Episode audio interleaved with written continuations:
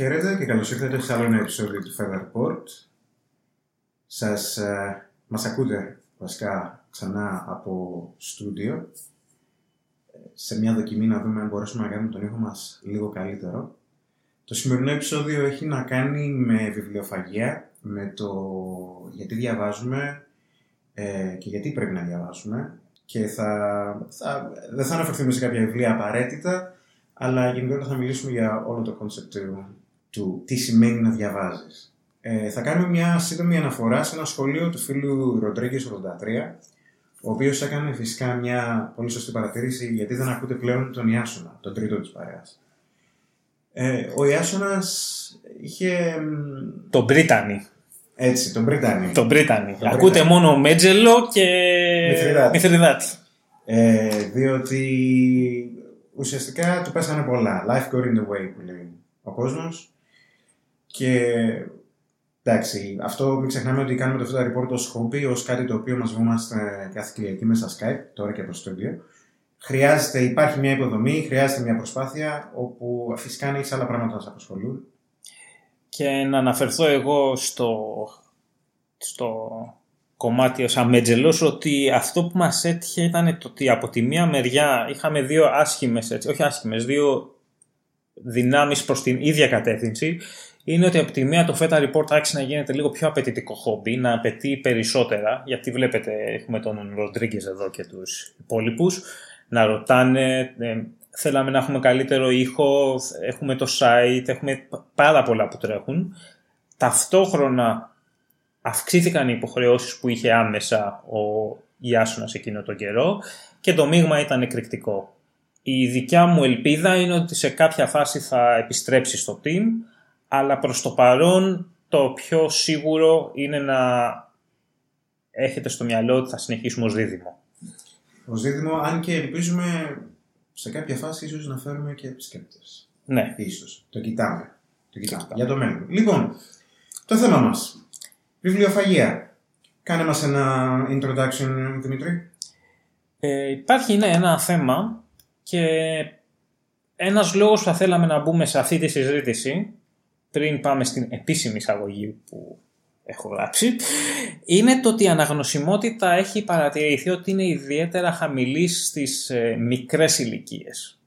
Παγκοσμίως και στο ελληνικό κοινό, δυστυχώς. Εδώ είναι μια περίπτωση που ακολουθούμε το τι γίνεται στον πλανήτη και δεν πρέπει.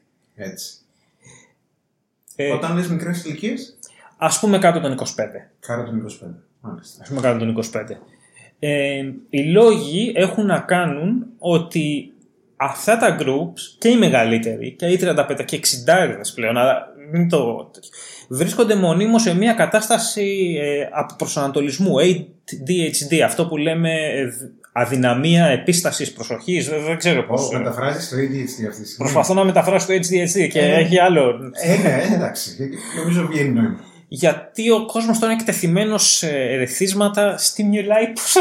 δεν τα έχει όχι. Είναι, είναι λογική ότι όταν έχεις το κινητό πάνω σου και έχεις να βαράνε notifications για κλήσεις, για το τι ανέβασε κάποιος στο Instagram, για το τι έγραψε κάποιος στο Twitter, για ο, οτιδήποτε πρέπει να κοιτάς.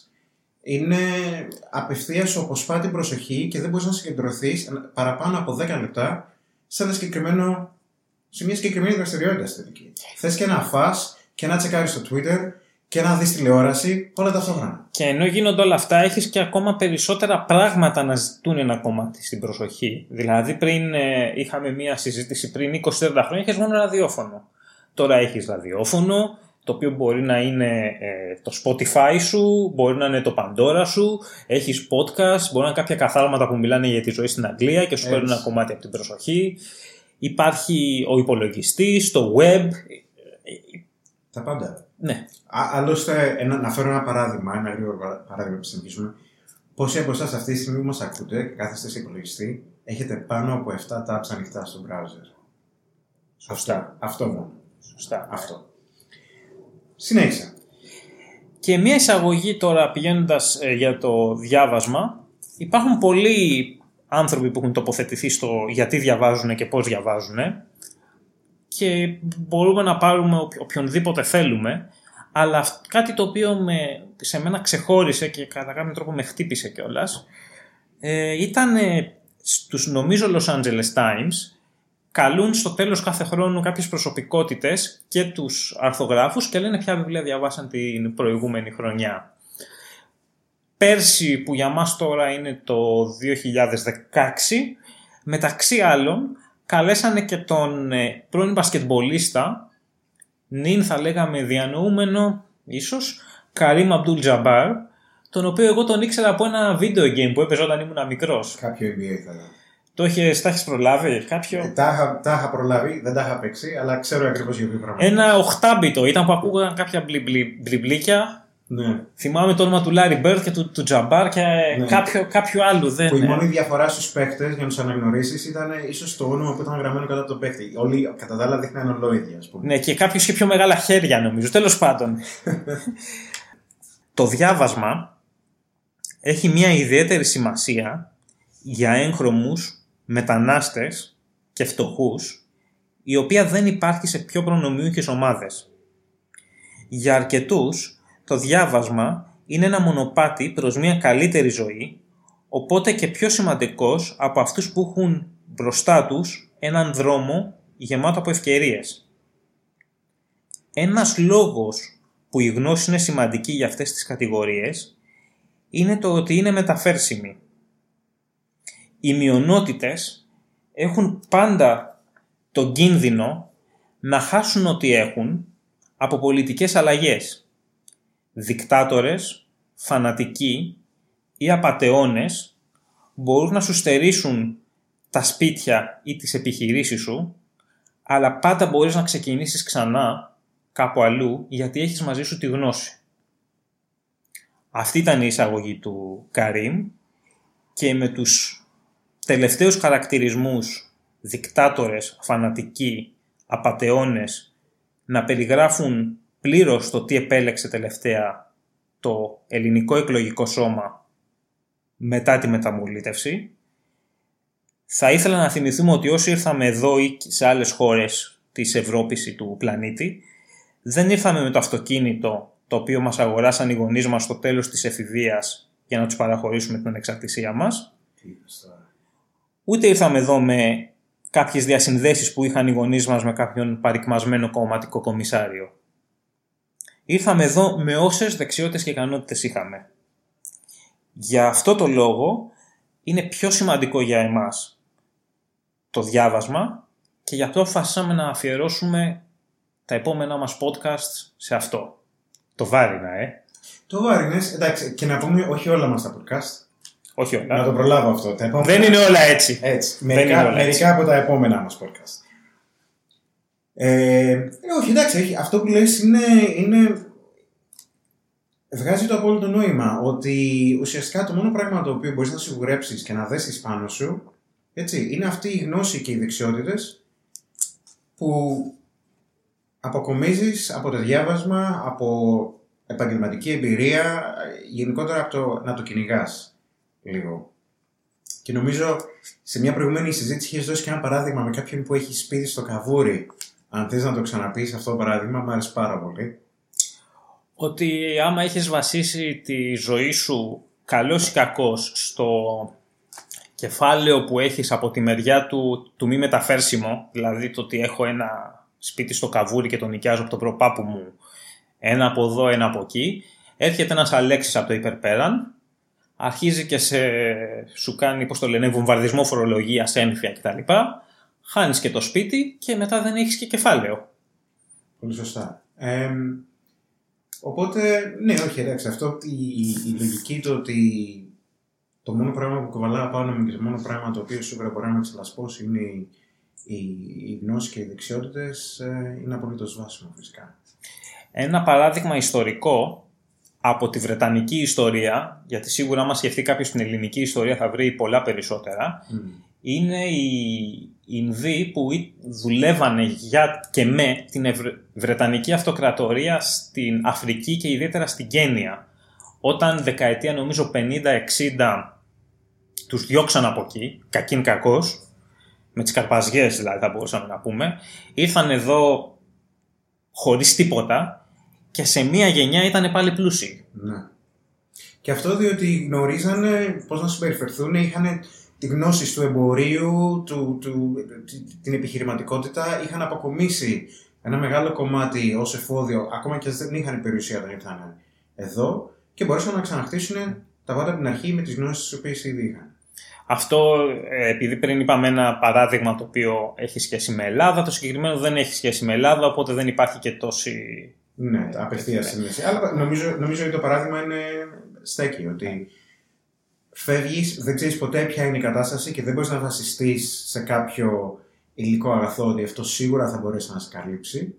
Αλλά τουλάχιστον έχεις το μυαλό σου για να μπορέσει να σου βοηθήσει να ανακάμψεις.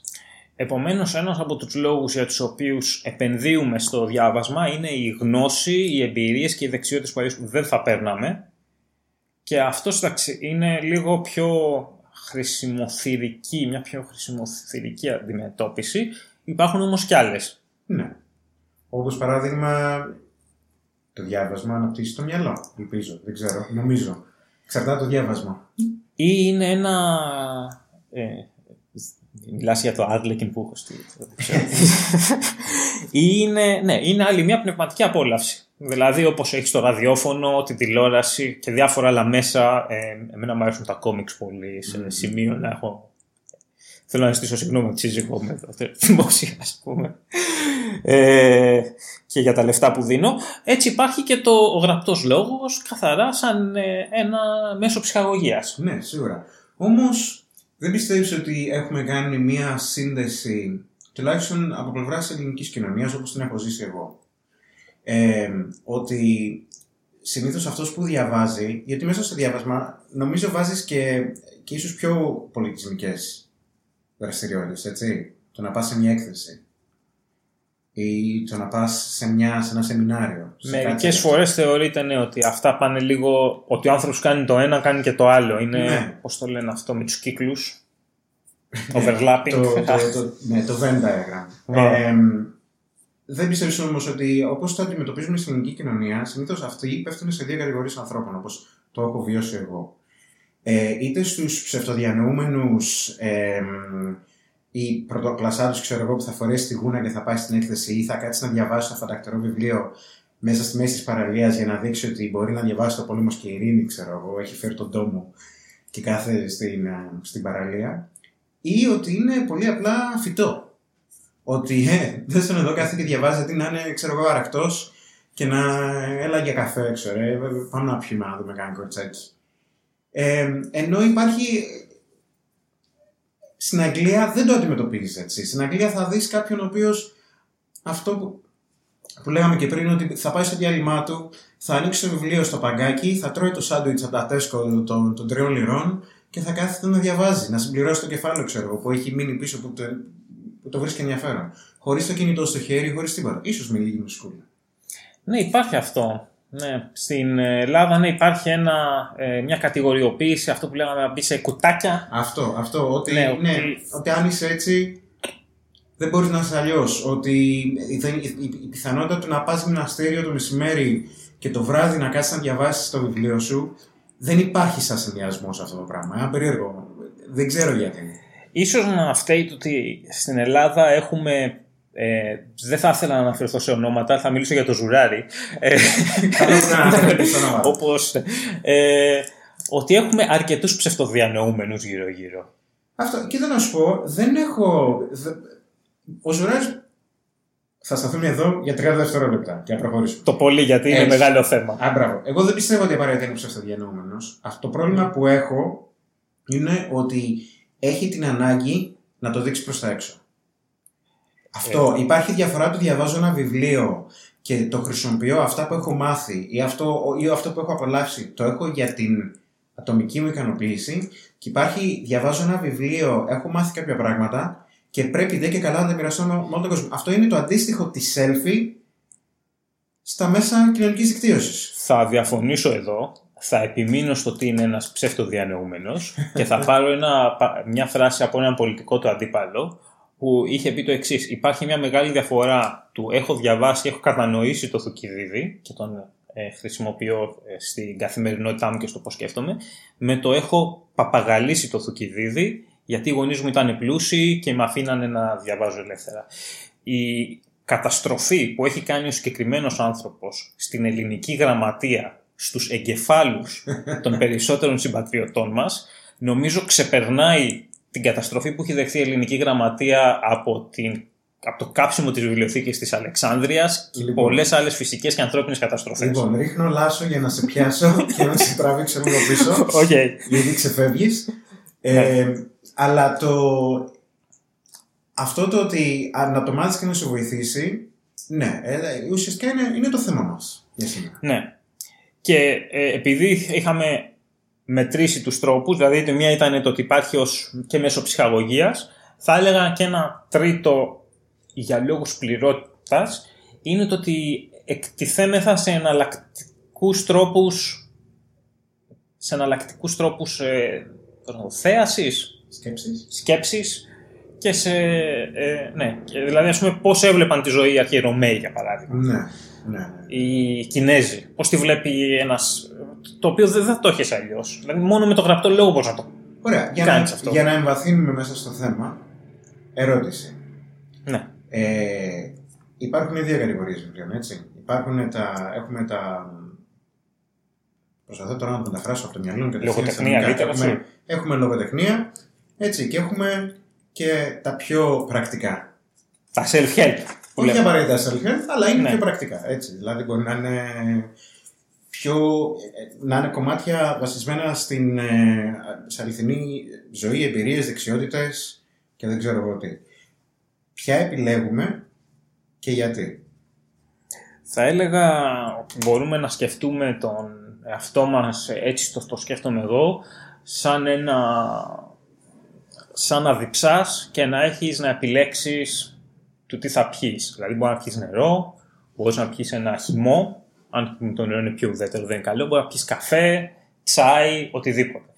Επομένως, θα κλέψω μια διαφήμιση και θα πω εδώ πρέπει να ακούσουμε τη δίψα μας. Μάλιστα.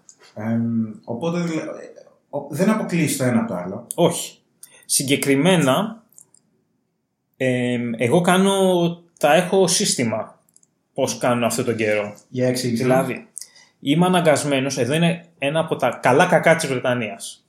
Το καλό κακό της Βρετανίας, της ζωής στο Λονδίνο, Μμμ. το οποίο το έχουμε θίξει σε προηγούμενα podcast. Μμμ. Είναι το ότι καλός ή κακός, κάποιοι από εμάς περνάμε μια παρατεταμένη έτσι, περίοδο, είμαστε κλεισμένοι στο tube ή στο Λεωφορείο. λεωφορείο και περνάμε μία, εγώ περνάω μία ώρα και κάτι παραπάνω πήγαινε, ανέβα και άλλη μία ώρα κατέβα Μμ. κάθε μέρα.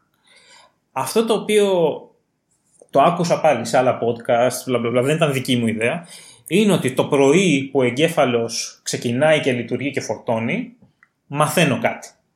Κάθομαι δηλαδή στο, στην, από την πρώτη, έχω και το καλό το ότι κατε, μπαίνω στο τρένο στην πρώτη στάση, που Από είναι την άδειο. άδεια. Παίρνω λοιπόν, πηγαίνω λίγο στη μέση και πηγαίνω λίγο στη μέση γιατί στις άκρες είναι για τους ανάπηρους και για τις έγκυες, Ναι, ναι. επομένως να με σηκώσει κανείς. Μάλιστα. Έχω το τι θέλω να διαβάσω που τον τελευταίο καιρό είναι κάτι το οποίο έχει κάποια μαθηματικά και εξισώσεις. Μμμ. Ανοίγω το βιβλίο, post-it στυλό, κινητό μέσα και έχω ένα μικρό γραφιάκι εκεί γύρω. Έτσι όπως ακούγεται, ακούγεται ουσιαστικά σαν να κάνεις ε, homework. Ναι, σαν να κάνω homework. Ακριβώς. Μάλιστα. Έχω ένα τέτοιο, ψάχνω εγώ και τους Βρετανούς που κοιτάνε εκεί πέρα τον έρντουλα που είπαμε πριν. Και έτσι στην ανάβαση μαθαίνω. Μμ.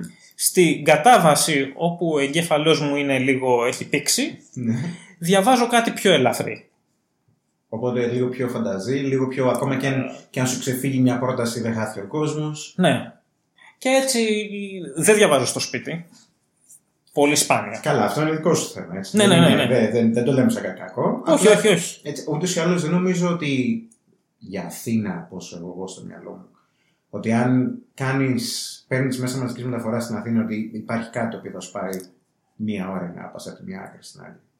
Ναι. Ε, οπότε ίσως το, το, το δικό σου σύστημα λειτουργεί τέλεια για Λονδίνο και ίσως για άλλες ε, μεγάλες μετρόπολεις, αλλά μάλιστα, οπότε και συγκρατείς και τα δύο μέσα σε μια μέρα.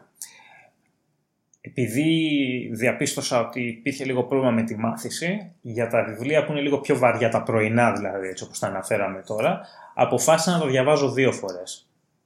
Το άρχισα το σύστημα εδώ και ένα μήνα περίπου, αλλά τα διαβάζω ε, δύο φορές. Να πούμε σε αυτό το κομμάτι ότι ο... Αν και είναι στερεότυπο ότι ο Δημήτρης ναι είναι νεαρλούλα και ναι θα κάτσει να διαβάσει το ίδιο βιβλίο δύο φορές και θα κάτσει να βγάλει σημειώσεις να κάνει μέσα στο μετρό. Αλλά δεν είναι όλοι έτσι. Έτσι. Να το πούμε αυτό. Υπάρχει, δηλαδή δεν είναι απαραίτητα να μάθετε το βιβλίο που θα διαλέξετε να είναι μαθηματικά και εξισώσεις. Μπορεί να είναι κάποιο άλλο θέμα, το οποίο πάλι είναι ενδιαφέρον, ίσως πάλι να έχει να κάνει με τον τομέα στον οποίο δουλεύετε ή με τον οποίο έχετε κάποιο ενδιαφέρον. Αλλά ναι, εντάξει, ο, ο Δημήτρης είναι των άκρων. Ναι, είμαι. Είναι των άκρων. Οπότε οτιδήποτε το παίρνουμε με μια, με μια πρέζα αλάτι, όπως λένε και οι Άγγλοι. Ναι, ναι. αυτό. Αυτό. Αυτό. Ε, ναι, ναι, σαφώς. σαφώς. Αλλά ναι, υπάρχει και αυτό. Και μιας και το ανέφερες, αυτό το οποίο έχω παρατηρήσει, όχι έχω παρατηρήσει, παρατηρείται στις νεαρότερες ηλικίες σε σχέση με την αναγνωσιμότητα, είναι ότι υπάρχει μια Pareto κατάσταση. Δηλαδή το ότι υπάρχουν πολλοί που διαβάζουν πολύ λίγο έως καθόλου και κάποιοι οι οποίοι διαβάζουν πάρα πολύ, το έχουν κάνει σπορ. Ένας αγαπημένος μου, ο οποίος εντάξει τριαντάρισε, δεν είναι μικρός ακόμα, είναι ένας σύγχρονος φιλόσοφος, θα λέγαμε, ο Ryan Holiday. Δεν ξέρω αν τον έχουμε αναφέρει. Όχι, όπως βλέπεις, ένα τεράστιο ερωτηματικό στο πρόσωπό μου. Ok, okay. είναι αυτός ο οποίος έφερε στη μόδα τον στοικισμό πρόσφατα. Mm. Ίσως ο Ρόμπερτ Γκριν, τον Ρόμπερτ το ξέρουμε. Το ξέρουμε. Ε, έχει, τον χρησιμοποιείς ως βοηθό. Μάλιστα. Έχει κάνει βοηθό του Ρόμπερτ Γκριν. Ρόμπερτ Γκριν, πες μας μερικά βιβλία του που είσαι φαν. Ε, 30 Laws of Power. Καλά, εντάξει, αυτά είναι βιβλία. 45. Α, είναι 45. Α, έχουν, πήγαν στα 45. Ε, ο Ρόμπερτ Γκριν είναι μια. Και τώρα μπαίνουμε σε αυτό το κομμάτι που αρχίζουμε και κάνουμε suggest βιβλία.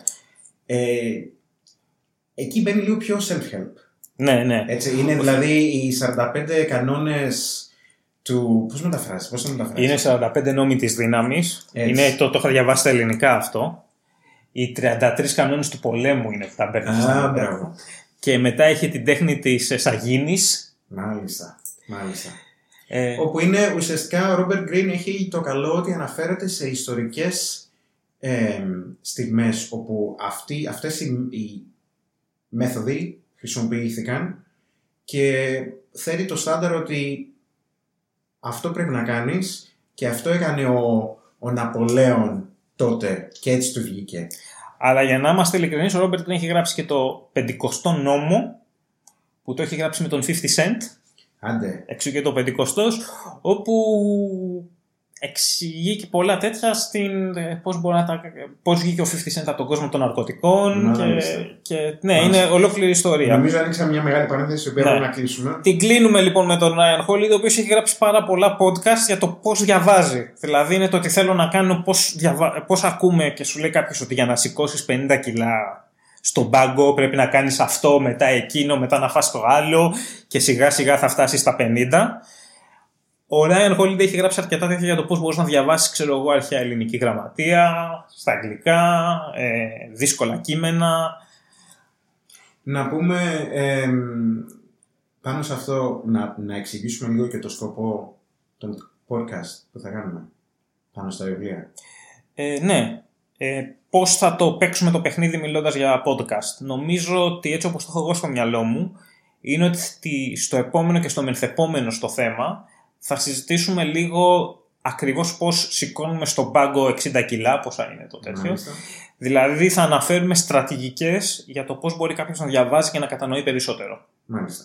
Να πούμε ότι ο τρόπος με τον οποίο το έχουμε στο μυαλό μας είναι δεν θέλουμε ούτε να σας βαρύνουμε, ούτε να σας ρίχνουμε ονόματα βιβλίων. Θέλουμε, εάν μιλήσουμε για κάποιο βιβλίο, ε, θα θέλαμε ακόμα και εσείς που μας έχετε στο background, όπως μας έχετε πει πολλοί, οι οποίοι γράφετε κώδικα, κάνετε, ξέρω εγώ, ασκήσεις ή... Σουγκαρίζετε. Σουγκαρίζετε, έτσι. Ε, ότι να μιλάμε για ένα βιβλίο και θα μπορείτε απλά ακούγοντας αυτή την εκπομπή να πάρετε ίσως τα βασικά στοιχεία έτσι ώστε αν θέλετε να το διαβάσετε και να εμβαθύνετε περισσότερο μπορείτε, αλλά αν πάλι όχι, έστω να έχουμε κάνει ένα μικρό κομμάτι και να μπορούμε να βοηθάμε. Δηλαδή, αν δείτε ότι το θέμα δεν σας αρέσει, να πείτε ότι, OK, άκουσα κάτι από εδώ, το πήρα. Έτσι. Τέλος. το οποίο το κάνω αρκετά συχνά. Δεν ανάγκη ότι σας προτείνουμε να τρέχετε εκεί στο Παπασωτηρίου ή όχι κλείσει τώρα, στο πώς το λένε, στον Λευθερδάκη, σε ό,τι υπάρχει, δεν ξέρουμε τώρα. Δεν ξέρω τι έχει μείνει ανοιχτό. Και αν δεν διαβάζετε, να πάρετε, δηλαδή έτσι κι αλλιώς είστε στο δεν πρόκειται εγώ να κάνω επένδυση. Ε, αν δεν διαβάζετε, να πάρετε μια ιδέα, μια γεύση. Ναι. Αυτό. Πολύ σωστά. Και ναι, μετά αφού αφήσουμε τις επόμενες δύο εκπομπές ή podcast που θα μιλήσουμε για τον πάγκο αυτό που σηκώνουμε περισσότερο βάρος, μετά λέγα να παίξουμε το παιχνίδι ότι θα επιλέγουμε ένα ή δύο ή τρία βιβλία τη φορά. Μμμ. Δύο με τρία τη φορά. Μ' αρέσει, μ' είσαι, έχεις ε, Ναι. μεγάλες φιλοδοξίες. Ναι, έχω λίγο. Θα επιλέγουμε κάποιο και ανάλογα με το ποιος, ίσως να τα χωρίζουμε στο Δημήτρης Σοκράτης, δεν ξέρω πώς θα το κάνουμε ακόμα. Μμμ. Και μετά θα συζητάμε λίγο για το θέμα τους. Μμμ. Κάποιες ερωτοαπαντήσεις. Ναι. Και στο τέλος θα έχουμε ένα κλείσιμο με το αν συνίσταται, γιατί μπορούμε να πάρουμε και κάποια που μπορεί να είναι της μόδας και να ακούγονται πολύ, αλλά να μην τα συνιστούμε. Μμμ. Αν συνίσταται και για ποιους λόγους. Δηλαδή ποιος θα πρέπει να το ασχοληθεί, ποιος δεν θα ήθελε να ασχοληθεί. Ναι, ναι. Ε, και ξανά, όπως είπαμε, αυτό δεν θα γίνεται σε κάθε επεισόδιο, αλλά κάθε τόσο θα έχουμε και από ένα επεισόδιο που θα αναλύουμε ένα-δύο βιβλία. Και νομίζω ότι θα επιλέξουμε, δηλαδή δεν θα επιλέξουμε τις 50 αποχρώσεις του Γκρι ε, ή το πώς να βελτιώσετε την ερωτική σας ζωή για Ναι, άμα θέλετε. μετανάστες αυτά- πρώτης αυτά, ναι, γενιάς. αυτά- Αυτά καλά να τα διαβάσετε μόνοι σας. Δεν νομίζω ότι οι φωνές μας είναι τόσο ερωτικές. Ναι. Θα επιλέξουμε, θα προσπαθήσουμε να κινηθούμε λίγο στο χώρο του podcast μας και τα θέματα που Ναι, κάνουμε. ίσως σχετικά με καθημερινή ζωή, ίσως ακόμα με τον ε, επαγγελματικό χώρο. Ε, αν και φυσικά θα πιάσουμε και λίγη λογοτεχνία, σίγουρα. Ε, Σαφώς. κάτι πιο, πιο, πιο αλαφρύ. Ίσως τι μπορείτε να διαβάσετε στις διακοπές αυτό το καλοκαίρι. Ε, κάτι το οποίο το κάνω, έτσι. Δηλαδή, Ναι, ο, ναι. ο, ένας από τους στόχους μου είναι όποτε πηγαίνω διακοπές κάπου είναι να έχω ένα βιβλίο το οποίο σιγουρεύω ότι θα έχω τελειώσει με το τέλος διακοπών. Ποιο είναι το τελευταίο; Και τώρα θα πάμε σε δύο-τρία έτσι σφινάκια. Το Ποιο είναι; τελευταίο, το τελευταίο, το οποίο το ξεκίνησα το καλοκαίρι του 2016 και το τελείωσα την προηγούμενη εβδομάδα. Μου έπεσε βαρύ. Μου έπεσε πολύ βαρύ. Ναι. Ε, είναι, το, είναι ένα ρώσικο λογοτέχνημα, το οποίο είναι μια μικρή βίβλος ε, και ονομάζεται Master and Margarita. Και έχει να κάνει με τις αρχές του 20ου αιώνα, με τον σατανά και τους βοηθούς του να επισκέπτονται τη Μόσχα και να τρελαίνουν κόσμο. Δεν, έχει, δεν είναι πολιτικό, δεν έχει να κάνει απαραίτητα, δεν, δεν υπάρχει α, απαραίτητα κάποιο χρώμα πολιτικός, προλαβαίνω για να μην μου βγάλεις Όχι, όχι, όχι. Κρατιέμαι, ναι, γιατί λέω τώρα Ε, αρχές του 20ου αιώνα, ξέρετε, εγώ αυτό. τώρα στη Ρωσία σκέφτομαι έναν Ε, κύριο Καραφλό. Όχι, αλλά έχει, έχει περισσότερο να κάνει με τον τρόπο που αντιμετωπίζανε στη Σοβιετική Ρωσία τη θρησκεία και το πώς θα αντιμετωπίζανε αυτοί οι άθεοι, να το πούμε έτσι, Ρώσοι, τον ίδιο το διάβολο μέσα στο σπίτι τους, μέσα στην καθημερινότητά τους. Από τον, εμ, και το βιβλίο ονομάζεται λοιπόν Master and Margarita από τον Μιχαήλ Μπουλγκάκοφ. Πολύ δύσκολο. Είναι, είναι πολύ βαρύ. Δηλαδή είναι από τα βιβλία τα οποία διαβάζεις μια-δύο σελίδες, ιδιαίτερα στα αγγλικά, και κάνεις διάλειμμα. Δεν μπορείς. Δηλαδή το μυαλό μου δεν, δεν, δεν το μπόρεσε. Είναι πολύ ωραίο βιβλίο, αλλά ίσως στα ελληνικά να είναι λίγο πιο εύκολο. Οκ. Έχει μεταφραστεί, το έχεις τσεκάρει; Ε, δεν το έχω τσεκάρει. Θα το τσεκάρω όσο μου μιλάς εσύ για το τελευταίο σου βιβλίο. Για το τελευταίο βιβλίο. Το τελευταίο βιβλίο το, έχουμε, το έχω για συζήτηση πιο μετά και είναι, σ- έχει άμεση σχέση με τα θέματα του podcast μας. Λέγεται The Fourth Revolution, The Global Race to Reinvent the State. Το οποίο πώς θα το μεταφράσουμε στα ελληνικά. Η παγκόσμια, Τέταρτη η τέταρτη επανάσταση. επανάσταση, η παγκόσμια, ε, θε- θε- ο παγκόσμιος αγώνας δρόμου για να επαναεφεύρουμε το πώς λειτουργούν τα κράτη. Τι λες τώρα. Πολύ... Μήπως ξεκινάμε πολύ βαριά. Ε, ναι, το έχω στη... Ήξερα ότι όταν το διάβαζα, όταν το αγόραζα το συγκεκριμένο, ότι θα είχε επιδράσει επάνω μου. Μάλιστα. Ε, Μπορείς να μου πεις έτσι με δύο-τρεις προτάσεις περί τίνος πρόκειται; Γιατί ο τίτλος ακούγεται πολύ τρομακτικός για. Το αναφέραμε στο podcast ε, στα γρήγορα για το, UX. για το σεμινάριο και τα σεμινάρια που έτρεχε ο Σοκράτης εκεί πέρα και είχε συναντήσει κάτι Νορβηγούς αν θυμάσαι. Ναι, ναι, ναι. Οκ. Λοιπόν, ε, το έχουν γράψει νομίζω ο διευθύνων του Economist η ιστορία έχει ότι ξεκινάει λέγοντας, ξεκινάει με μια επίσκεψη στην Κίνα, όπου υπάρχει, ε, το κράτος εκεί έχει μια ακαδημία, την αντίστοιχη, την ανώτατη σχολή δημόσιας διοίκησης της Κίνας όμως. Μάλιστα. Ε, όπου ε, μπήκε μέσα και είδε ένα πορτρέτο της Μάγκαρετ Θάτσερ ας πούμε Μμ.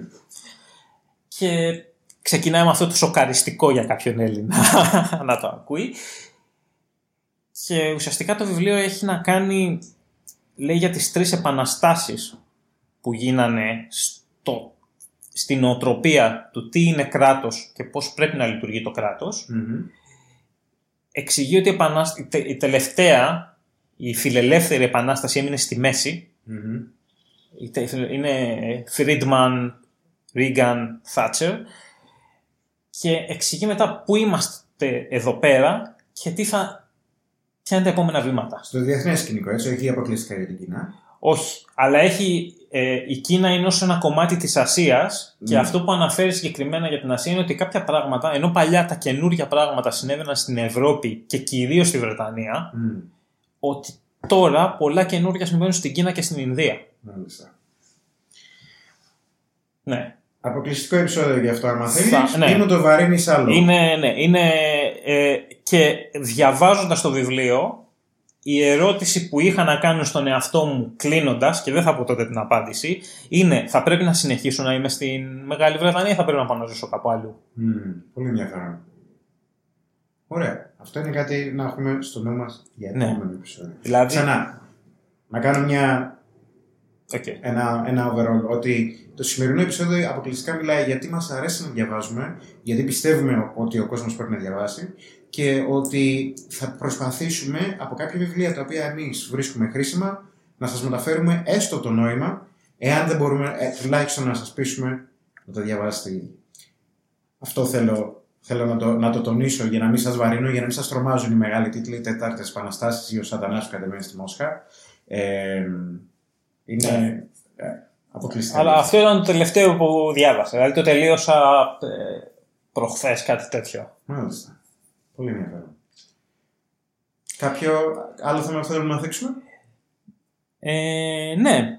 Θα έλεγα αν θα ήθελες να, και να, ίσως να κλείσουμε, αλλά το, να αφιερώσουμε το υπόλοιπο του podcast σε μερικά βιβλία που διαβάσαμε και πραγματικά μας αλλάξαν τη ζωή. Έχεις τέτοια; Ε, έχω δύο που μου έρχονται στο μυαλό, αλλά δεν. Όχι, ξέρεις, όχι αλλαγή, άλλαξα τα πάντα, Ναι, όχι αλλά αλλαγή. είχαν έστω μια πορεία έτσι. δεν- Ναι. Ε, το 4-hour work week του Tim Ferriss. Ω, Έτσι, το οποίο νομίζω σα- και σαν αρέσει. ναι. Έτσι.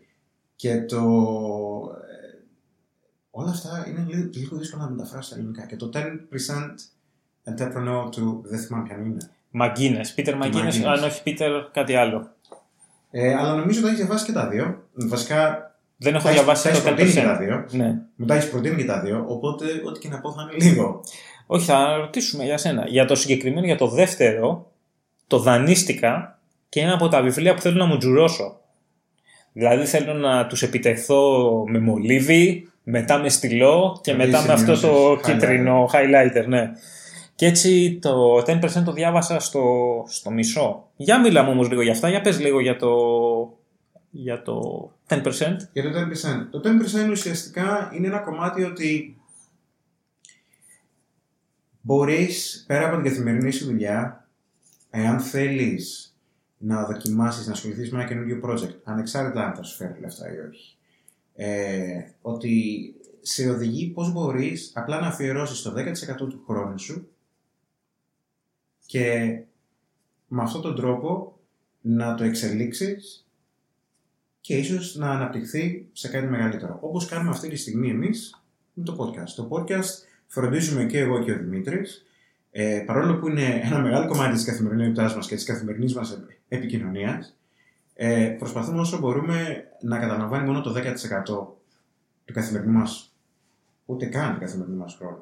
Ίσως θα έλεγα του εβδομαδιαίου μας Ναι. χρόνου. Ε, διότι έχουμε και δουλειές, έχουμε και ετερονίμηση, έχουμε και φίλους, έχουμε και γυμναστήρια, έχουμε και να πάμε στα ξύλα μας, Έχουμε ένα σωρό πράγματα να κάνουμε. Παρ' όλα αυτά, αυ- το γεγονός ότι αφιερώνουμε στα σίγουρα αυτό το 10% είναι και αυτό το οποίο κλειδώνει ότι το podcast θα προχωρήσει, ότι το site θα φτιαχτεί, ότι οι εκπομπές θα γίνουν και ότι θα συνεχίσει να μας ακούτε εβδομαδιαία. Και νομίζω ο Μαγκίνες έχει και μία συζήτηση για το πώς μπορείς να συνεισφέρεις σε κάτι άμα δεν είσαι εξ ολοκλήρου εδώ σε αυτό. Ναι. Ναι. Πώς μπορείς δηλαδή να αφιερώσεις ή ποιο κομμάτι του χρόνου σου θα αφιερώσεις ή μέχρι εκεί που σε παίρνει για να έχεις ένα, να είσαι ένας μικρός μέτοχος, να το πούμε έτσι, σε ένα project. Ή μία επιχείρηση, γιατί μπορεί μετά να, το project να εξελιχθεί σε επιχείρηση. 100%. 100%. Το 4-hour work week, Το 4-Hour Workweek είναι ένα πολύ ενδιαφέρον ε, βιβλίο του Tim Ferriss, ο οποίος ουσιαστικά όλα αυτά ακολουθούν αυτή την καινούργια λογική το ότι πώς μπορώ να, να, κάνω το, να, να ακολουθήσω τον κανόνα 80-20. Ο οποίος κανόνας 80-20, και ίσως θα το συναντήσουμε σε αρκετά βιβλία καθώς προχωράμε με τις εκπομπές, είναι ότι να έχω το 80% απόδοση με 20% προσπάθεια. Κάτι το οποίο θα αναλύσουμε αργότερα και αγγίζει αυτό το κομμάτι και, και εξηγεί ότι πώς μπορείς ίσως να τρέξεις ακόμα και μια μικρή επιχείρηση ε, απλά αφαιρώνοντας 4 ώρες την εβδομάδα. Ε, μοιράζοντας responsibilities, ευθύνες, Ευθύνες. λειτουργίες ευθύνες και λειτουργίες σε εξωγενείς παράγοντες, δηλαδή σου λέει σε τρίτους. σε τρίτους. Outsourcing. Έτσι, δηλαδή θα Ελληνιστή. βρω, αυτό, θα βρω κάποιον στην Ινδία ο οποίος πληρώνεται 10 δολάρια την ώρα, γνωρίζω ότι ο δικός μου χρόνος, έτσι όπως τον έχω υπολογίσει, εάν αφιερώσω μια ώρα κάπου, είναι σαν να πληρώνω 20 δολάρια την ώρα, οπότε θα πληρώσω κάποιον στην Ινδία να μου κάνει το research που θέλω για κάτι ή να μου, κάνει, να μου οργανώσει κάποια ραντεβού, αντί να κάθομαι εγώ και να φάω το χρόνο μου και σε προσωπικό μου χρόνο να μου στοιχήσει τα διπλά λεφτά. Κάπως έτσι. Το πάω πολύ απ' έξω απ' έξω. Θέλει ίσως περισσότερο, περισσότερη εξήγηση. Αλλά ναι, αυτό είναι ίσως το κυριότερο κομμάτι του βιβλίου. Οκ. Τα λέω καλά; Μια δάσκαλε. χαρά, μια χαρά, δεν ξέρω. Δεν. ε, Είναι τι επηρέασε εσένα. Αυτό. αυτό. Ε, αυτό ήταν ε, τα δύο τελευταία που σου έρχονται. Οκ. Ε, Για ναι. να μας τα δικά σου. δικά μου. Λοιπόν. Οκ. Χαλαρά, ε. Το πρώτο είναι βαρύ. Θέλω να μου το Είναι πω όσο βαρύ. πιο εύκολα γίνεται. Οκ. Είπαμε, θα κλείσουμε με αυτό. Δεν θα. Οκ. Ε, ωραία. Το πρώτο το οποίο είναι βαρύ λέγεται στα ελληνικά λεγόταν σφαγή και πολιτισμός. Είναι το ελαφρύ, το επόμενο εδώ πέρα. Και το έχει γράψει ένας Αμερικάνος κλασικιστής, ο Βίκτορ David Hanson. Μάλιστα. Θα πω λίγο τι έγινε με το βιβλίο, μερικά κομμάτια του και μετά θα πω πώς με επηρέασε. Ο Βίκτορ David Hanson έχει δύο ιδιότητες. Η μία είναι το ότι είναι ακαδημαϊκός κλασικιστής με ειδίκευση στην αρχαία Ελλάδα. Η δεύτερη είναι ότι κατάγεται από αγροτική οικογένεια στην Καλιφόρνια. Επομένως, όταν άρχισε να κάνει τη δουλειά του, μπόρεσε να δώσει μερικές απαντήσεις που δεν μπορούσαν να δώσουν άλλοι κλασικιστές ακριβώς γιατί περ- περνάγαν όλη τους τη ζωή στην, στη βιβλιοθήκη. Ένα παράδειγμα για κάτι που έκανε μετά είναι το ότι πόσο διαρκούσε μια μάχη στην αρχαία Ελλάδα. Όπου δεν, δεν είχαμε εικόνα. Δηλαδή πριν άμα ρωτούσαμε τον παππού μας θα μπορούσε να σου πει ότι μπορούσε να διαρκούσε μέρες. Και αυτό το οποίο έκανε ήταν ότι έφτιαξε αρχαιοελληνικές πανοπλίες, τις φόρεσε σε Αμερικανούς παίκτες του ράγμπι και τους έβαλε να τρέχουν γύρω-γύρω σε ένα γήπεδο. Και ξαφνικά είδε ότι παιδιά τρεις ώρες το πολύ. Δεν μπορείς να έχεις μια πανοπλία που σκεφτείτε τώρα παίκτης του ράγμπι, τι αναβολικό έχει πέσει, τι γυμναστική, τι το ένα, τι το άλλο. Γίγαντες δεν μπορούν να. Δηλαδή, νομίζω πέντε ώρες ήταν το maximum. Μετά δεν λιποθυμούσανε. Μμ. Σκέψου λοιπόν αυτό τώρα στο μεσογειακό τέτοιο, να έχεις τους Πέρσες απέναντι, τι, τι γίνεται εδώ πέρα. Και ήταν ο πρώτος που απάντησε αυτό. Τώρα πώς με επηρέασε; Είχα την απορία όταν ήμουν πιτσιρικάς ότι διάβαζα ας πούμε ότι σε- στη μάχη στην Ισό ή στα Γαυγάμιλα δεν θυμάμαι για κάθε Έλληνα που πέθαινε από τον ε, στρατό του Αλεξάνδρου, πεθαίνανε 100 Πέρσες από την άλλη μεριά. Μεταξύ αυτών και Έλληνες μισθοφόροι. Και λέω, δεν γίνεται ρε παιδί μου, τι είχαν αυτοί οι άνθρωποι, είχαν κάποιο είδους μαγεία, τι, τι γινότανε. Εξωγήινη τεχνολογία. Εξωγήινη, ναι. Τι, τι ήταν, η ΕΛ που λέμε, που ακούτε από τον Γιακόπουλο. Και ο Βίκτορ Ντέιβιτ Χάνσον εξήγησε και ανέφερε αρκετά τέτοια παραδείγματα στην ιστορία. Η ναυμαχία του Ναβαρίνου, ας πούμε, που έχει γίνει μεταξύ Ευρωπαίων και Οθωμανών, ότι ποιοι ήταν οι λόγοι που έχουν να κάνουν. Γι' αυτό ήταν η τεχνολογία, η αποσύνδεση στρατού και θρησκείας, γιατί μερικές φορές προσπαθούν στον Μέγα Αλέξανδρο να κάνουν μάγια. Okay. Το οποίο πόσο αθώο μας φαίνεται σήμερα, αλλά Επηρέαζε. τότε η αποσύνδεση λοιπόν θρησκείας και ε, ε, στρατού, η ελεύθερη αγορά, γιατί μην ξεχνάμε, ίσως όχι στο μακεδονικό στρατό, αλλά στις άλλες αυτές ελληνικές πόλεις τα όπλα τα αγοράζανε, οπότε οι τεχνίτες άμα θέλανε να έχουν καλύτερα όπλα. Και ο ελεύθερος λόγος που αναπτύχθηκε στην αρχαία Ελλάδα. Ότι ήταν, μπορούσαν πολλοί άνθρωποι να πούνε ότι όχι, εγώ θεωρώ ότι πρέπει να γίνει έτσι. Ότι... Οπότε σε θέματα στρατηγικής και τεχνικών ίσως αναπτυχθήκαν διότι υπήρχε αυτός ο ανοιχτός διάλογος. Και τώρα όλα αυτά μου λύσανε κάποιες απορίες που είχα διαβάζοντας, αλλά το, το εφέ που είχαν στη ζωή μου ήταν ότι άρχισα να νιώθω όταν το είχα διαβάσει, ήμουν τότε πόσο, 20 κάτι, ότι αυτά τα οποία μου αρέσανε από την αρχαία Ελλάδα και είχαν κάνει την αρχαία Ελλάδα αυτό που ήταν, δεν τα έβλεπα τότε στη σύγχρονη Ελλάδα. Ποιο το ότι είναι ανεξιθρησκεία, τον ελεύθερο Όχι, λόγο. η ανεξιθρησκεία, το ελεύθερο εμπόριο. ανεξιθρησκεία δεν υπήρξε στην αρχαία Ελλάδα ποτέ. Και είμαι κατά της ανεξιθρησκείας. Αλλά η αποσύνδεση, ας πούμε, θρησκείας και στρατού, δηλαδή το ότι εντάξει, σε εμάς μας βάζανε να μας ευλογήσει ο ιερέας και καλά έκανε στο πυροβολικό και μετά καθαρίζαμε τουαλέτες γιατί να ασχολούμαστε με το όπλο μας. Ε, δεν είναι αυτός στρατός τώρα. Λοιπόν, πολύ ωραίο θέμα για κουβέντα, Ναι. αλλά Ε, θα και- βάλεις άνω τελεία. Ε, και εκεί που με επηρέασε ήταν το ότι άρχισα να σκέφτομαι ότι άλλες χώρες ήταν πιο αρχαιοελληνικές από ό,τι ήταν η σύγχρονη Ελλάδα τότε. Μμ. Δηλαδή βλέπω χαρακτηριστικά της αρχαίας Ελλάδας πιο πολύ στη Βρετανία και στην Αμερική. Τις σύγχρονες. Ναι, ναι, ναι, κατάλαβα, κατάλαβα. κατάλαβα. Από ότι Κατάλαβα. στη σύγχρονη Ελλάδα. Ε, σηκώνει συζήτηση και έχω και, και μερικά επιχειρήματα γι' αυτό, αλλά δεν θέλω να εμβαθύνουμε Ναι. άλλο, διότι θα καταντήσει βαρέων βαρών.